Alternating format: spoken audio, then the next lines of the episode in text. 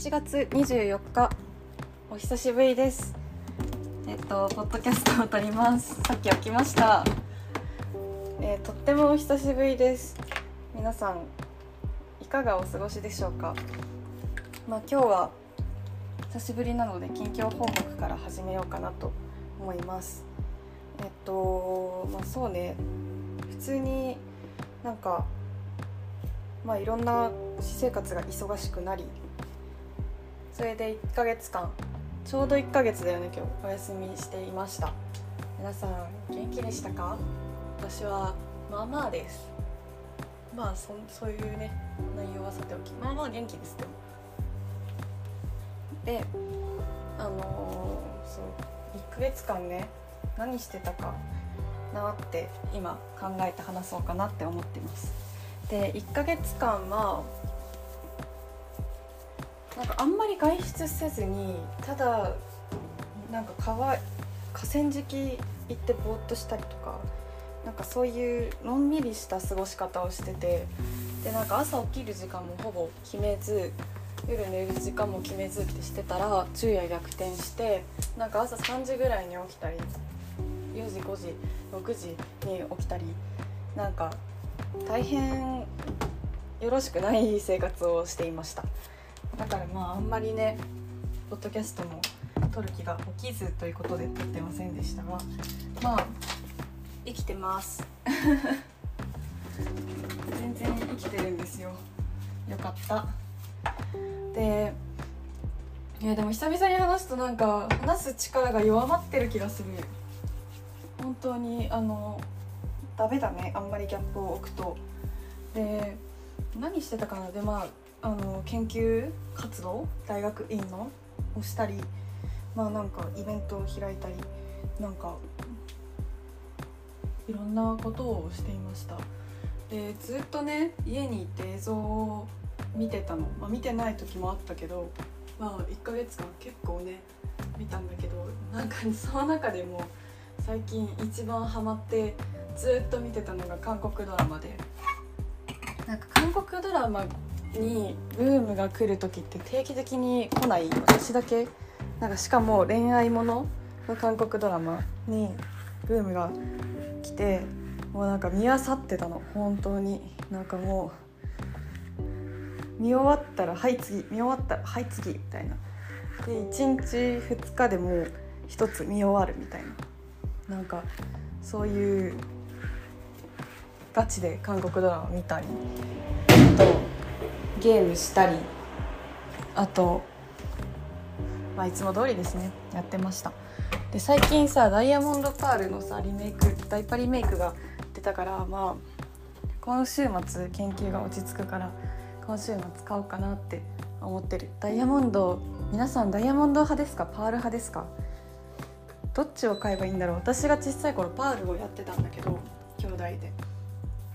やっぱダイヤモンドの方が新鮮味あるのかなパルキアともうもう一個なんだっけ？忘れちゃった。パルキア持ってた。パルキア持ってたけどまあディアルガか。ディアルガをゲットする旅に出ようかなと思って。でもなんかことなんか友達が先にもうプレイし終わってる子たち多くて噂によるとめちゃくちゃ四天王が強いらしくて私そういうさ1日でクリアするぜじゃないんですよ。なんか普通に1ヶ月ぐらいかけてゆっくりクリアするぜだからどうしようかなって思ってる。っていう感じですね。ねそう韓国ドラマをねずっと見ててなんかすごい面白いのがあったからそれをねいくつかかいつまんで今日それを紹介しようと思ってるけど、まあ、明日からは投稿できたらいいな。なんか多分ね毎日投稿はねしない、うん、やりたいけどできないかもしれないからまあまあぼちぼち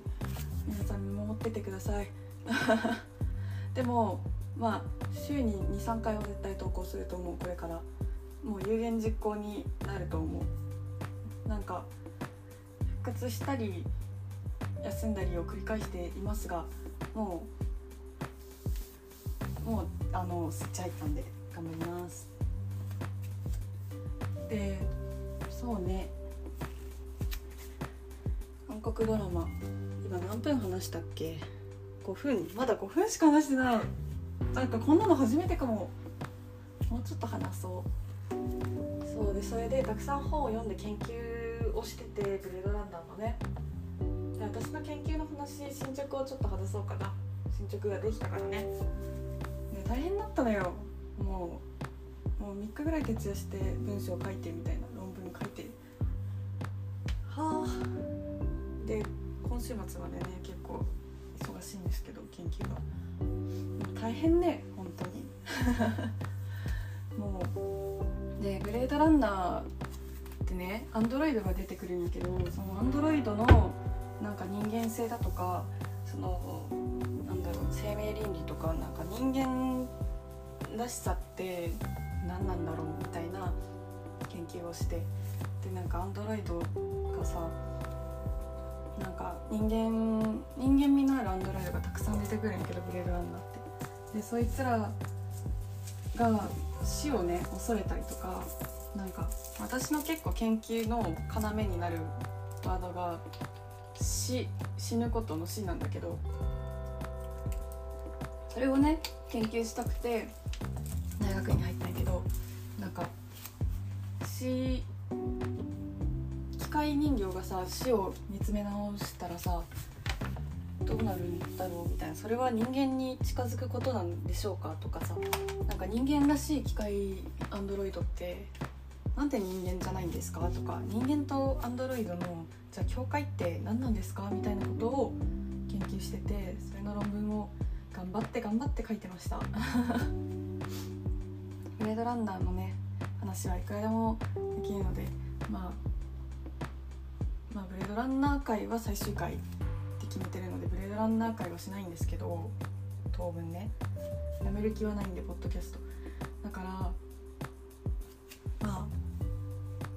あなんだろうすごい死に向き合ったりとか人間らしさに向き合ったりとかするとね体力をとっても気力をねとっても使うんですよ心の体力をね。だから疲れてたりとかもしたんですけど、まあ、ちょっと研究も落ち着いて今週末になったらもっと落ち着くんでまあ気が楽になってきたって感じ。よかった本当に。でしかも研究もねあのすごい教授に褒めていただいてうまいこと言ってそうな感じなので私としても安心だなって感じ。本当にあの先生には先生たちにはよくしていただいて当に嬉しいです。聞いてないと思うけど。でそう韓国ドラマの話をね研究のしたしもう8分だし今回はミニマムに収めてまた明日も投稿したいし韓国ドラマの話に移ろうと思います。韓国ドラマはねめっちゃ見た。なんかもうめっちゃ見まくって友達になんかインスタで「おすすめありますか?」もうネタ切れですって思っ「おすすめありますか?」っていう投稿をしちゃうストーリー投稿をしちゃうぐらい見まくって韓国ドラマにハマってでイカゲームの話をね選別したけどそれはさなんかこうなんだろうバトルロワイヤルものだからさまあ恋愛ものじゃないとしてまあイカゲームの後に見た作品をね紹介しようと思うで私がうん結構好きな脚本だったのはなんだっけ？なんていう作品名だったっけ？ちょっと待って。あなたが眠っている間にかな？多分。そうね。あなたが眠っている間にっていう韓国ドラマでなんか主人公の女の子がねすじちゃんすじちゃんっていうあの有名な女優さんなんだけどその主人公の女の子がなんだっけ予知夢を見るの。夢で見たことが全部正夢になる女の子でなんかその子が主人公で記者をやってるの。テレビリポートのあの報道記者をやってて。でその子の周りの人たちも何人か予知夢をねまあその主人公って3人なんだけどあと2人予知夢を見始めるようになるの。でそれでお互いの命を助け合ったりとかお互いのなんかなんだろう重大な仕事なんかその一人があの恋愛ドラマの相手役の男の子でイ・ジョンソクっていうイケメン俳優がやってる検事役なんだけど検事役でなんかその事件犯罪を起訴するか不起訴にするかみたいなところであの頑張ってるお仕事の人なんだけどその人も予知夢を見てあと警察の男の子も予知夢を見てみたいな。でその予知夢を見合うお互いのね未来が見えるようになるのその夢ででそれでお互いの命の危機だったりとかその人生の危機をお互いに共有し合ったりとかなんか救い合ったりするっていうドラマ。で結構面白かったの。あなんかすごい喋る力がさ衰えてる。前回も先日もこれ言った気がする。ちょっともうちょっとリハビリしますね。でなんかその予知夢ってさないつ起こる予知夢か分かんなかったりするじゃん。するんですよ。なんか例えばその人が死ぬ予知夢を見たとしてなんかいつ死ぬか今日死ぬか明日死ぬかとか分かんないからなんかお互いねそのそれを防ごうと頑張る時にさ予知夢ではあの服を着ていたみたいな。じゃあ今日はあの服じゃない服を着てもらおうみたいなさがんなんか四つ目では髪が長かったじゃあもう今日から髪切ってやるとかなんかあがいたりするの運命に。でその最悪な予知夢を避けられたり避けられなかったりなんかいろんなねドラマがあったり恋愛があったりなんかお互いにね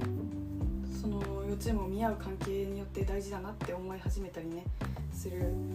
でしかも面白いのがさなんか3人いるからさその1人に対する予知夢例えば主人公に対する予知夢が存在したとして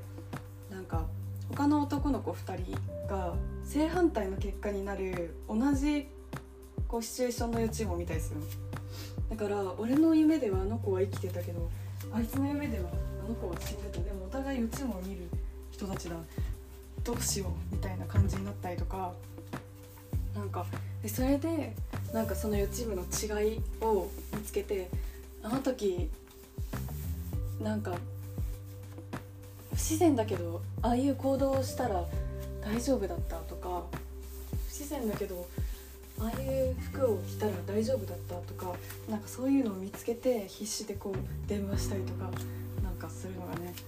おもろって感じだった。結構なんか予知夢だけでさその20話程度20話ぐらい21話ぐらいあったのかな。20話程度さそのなんだろう。持たせるって結構難しいなって思ったけど意外とねずっと面白いあの脚本に引き込まれる感じがあって本当に評判なだけあるなと思いました。上から。なんかすごいね評判良かったらしいの。放送当時で。私もなんかニュースとか韓国ニュースとかでその題名だけ見たことあってで両方好きな俳優さんと好きな女優さんが出てるからさ、まあ、いつか見たいなって思ってたから見たんだけど普通にめっちゃ面白かった。なんか脚本はねこのピノキオとかトッケビとかやってる人らしくてやっぱり安定感が売れっ子な脚本家なだけに安定感があって面白かった。でなんかそのすじちゃんっていうね主人公の子めっちゃ美人で。でなんかその作品でね初めてショートカットにショートカットっていうかショートボブみたいな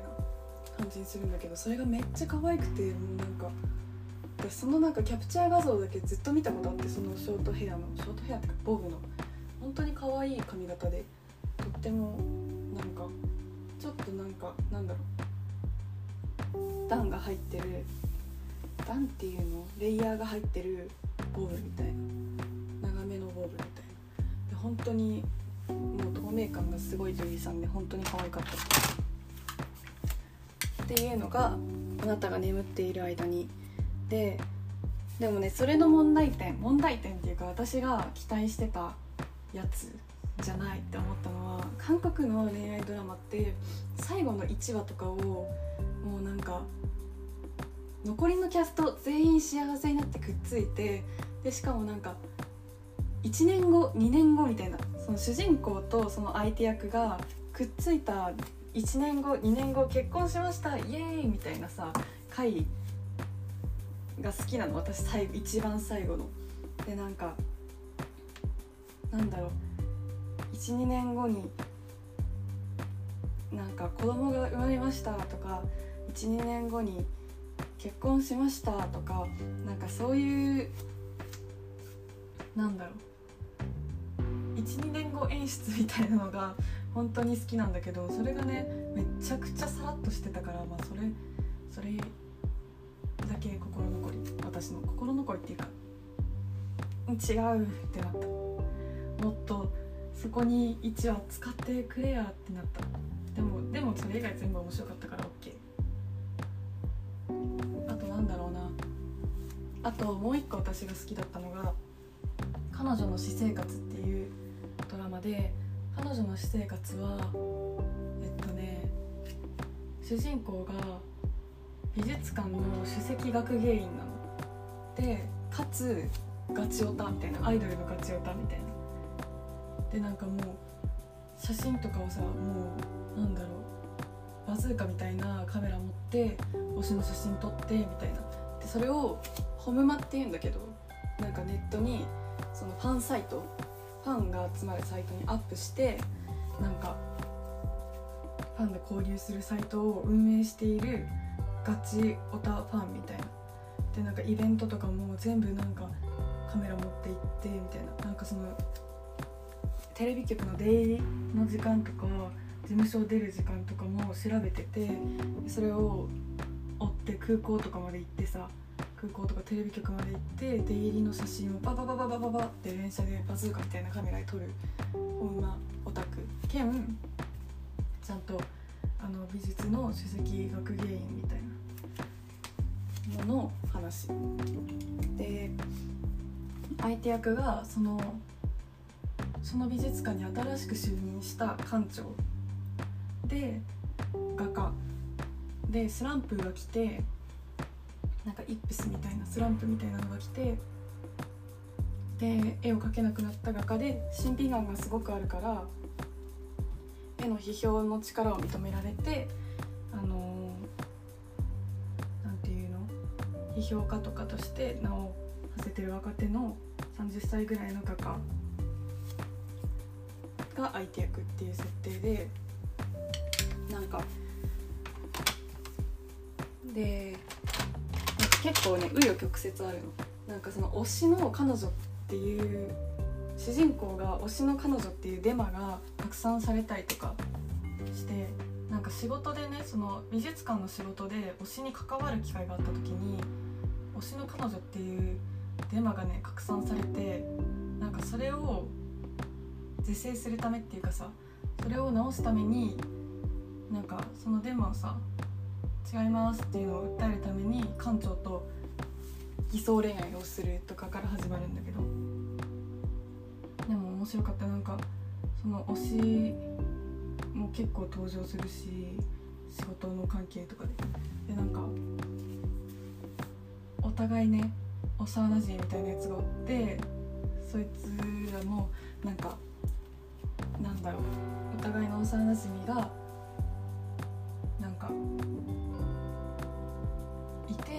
そのお互いに嫉妬し合ったりとかなんかちょうどいいちょうどいい韓国ドラマ恋愛ちょうどいいみたいな感じだった。でなんか個人的に面白かったのがさ美術館っていう設定でさなんか美術館の中の学芸員っていう設定だったけどさなんか別に業界の人ではないけどさ美術館の内情をある程度知ってる人なら誰でもわかるんだけどさ美術館ってそんな暇じゃないんだよね。めちゃくちゃ忙しいんだよ。か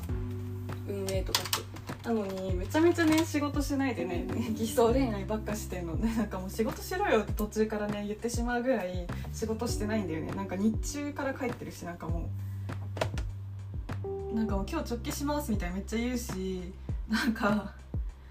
仕事終わったらデートしようみたいなので退勤する画面とかもなんかめっちゃ日が高いんだよね。なんかえ仕事してないやんって思うぐらいなんかどんだけ朝早く出勤したんっていうぐらいなんか退勤が早いんだよね。でなんかまあちゃんとね展覧展覧会を準備するとかそういう描写もあるんだけどさなんかいやもっとやることあるやろみたいな。でしかも最初の方めっちゃねその後輩がミスしてるのをカバーするとかこう敏腕っていうのをさその首席学芸員が敏腕っていうのを演出するために後輩がめっちゃミスしてんだけどいやそのミス許されんやろみたいなミスをめっちゃしとるんよね。でなんかそのツッコミどころ満載な美術館設定っていうのが個人的になんかいい意味でファンタジーっていうのを強めてくれてめっちゃおもろって思った。なんか変な楽しみ方ですけど。おもろい楽しみ方ができた。まあそんな感じかな。私の私生活は。でなんかその私はさ美術館も好きだしさなんかなんだろう。韓国アイドルも好きだからさなんか気持ちはわかるって思う心理描写が多くて。なんかやっぱ推しって別だよねみたいな。でも推しがいると恋愛どうでもよくなっちゃうよねみたいなのもなんかわかるみたいな感じになって。それはそれでよかった。であとなんか相手の画家の人もなんかまあなんか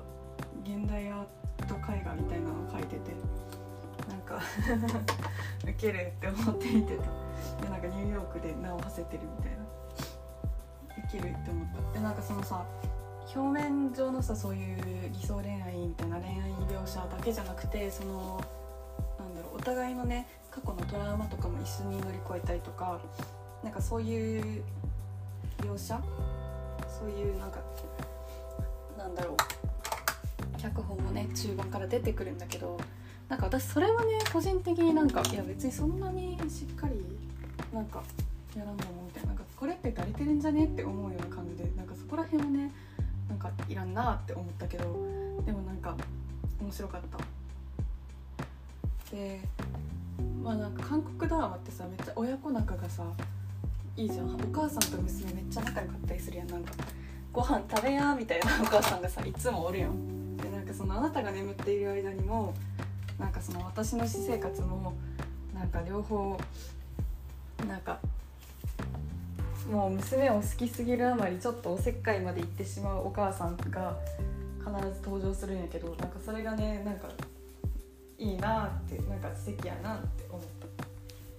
たでもなんかそのもう一個紹介しようかな。私はこれはねまだ配信がね途中半分しか配信されてないから半分しか見てないけど今「女神降臨」のね「女神降臨」っていうドラマを途中まで見たんやけど「女神降臨」はね。なんか珍しくお母さんに愛されてないみたいなのが悩みなの。なんかめっちゃ美人なお姉さんとめっちゃまあイケメンな弟がいる不細工な女の子っていう設定でなんかお母さんに愛されてないみたいな。でブサイクっていうのがすごいコンプレックスでメイクしたら女神みたいな女神だって言われるぐらいざわざわされる美人になるっていうおもろおもろコメディラブコメなんだけどなんかそれはなんかお母さんからの愛を私だけブサイクだから感じられないみたいなのがコンプレックスな女の子の設定でなんかなんだろう。うん。まあ本当はねお母さんはちゃんと娘のこと大好きなんだけどなんかそれをねあんまりね娘が感じられてないっていう話なんだけどそれもね面白かったからまだ途中までしか見てなくて12月のね3日にその後半がね配信されるからそれを見終わってからまたお話ししようと思うけどそれはそれで面白かった。っていう感じかな。なんかいろいろ見たけど私が好きだったのはその2つだった。まあでも「女神降臨」も結構好きだけど。なんかラブコメってやっぱとなんか私めっちゃストレス発散になるんだと思う。なんかファンタジーだしさ。なんか見てて癒されるっていうか見てて元気もらえる。なんか自分のラブコメってさ絶対ラブだけじゃなくてなんかキャリアの話があったりとかさなんか結構お互いの韓国のラブコメってお互いの人生について真面目に考えた上でそれを認め合える人と最後結婚したりさ付き合ったりするみたいななんか感じなの。なんかあんまりまあでも日本もそうかな。日本のラブコメあんま見ないけど日本もそうなんだろうけどなんかお互いのさキャリアとか人生とかめちゃめちゃなんか勉強とかも頑張ってなんかお互い恋愛によって一歩前進できる関係みたいなのがさ描写されてさなんかその恋愛も恋愛以外の私生活も全部お互い認め合った上で頑張ろうぜみたいな感じのストーリーが多いからなんか元気もらえる。私も頑張ろうみたいな。気持ちになる。だからめっちゃ私は大好きなんです。韓国のラブコメ。なんか皆さんもおすすめがあったら韓国のラブコメ教えてほしい。これがいいよとか。あれ面白かったよとか。教えてください。じゃあ今日はここここら辺にしようと思います。明日もまた投稿できるようにしたい。明日朝早いんだけどねもう頑張って投稿しようと思うということで今日はこの辺にしたいと思います。じゃあねバイバーイ。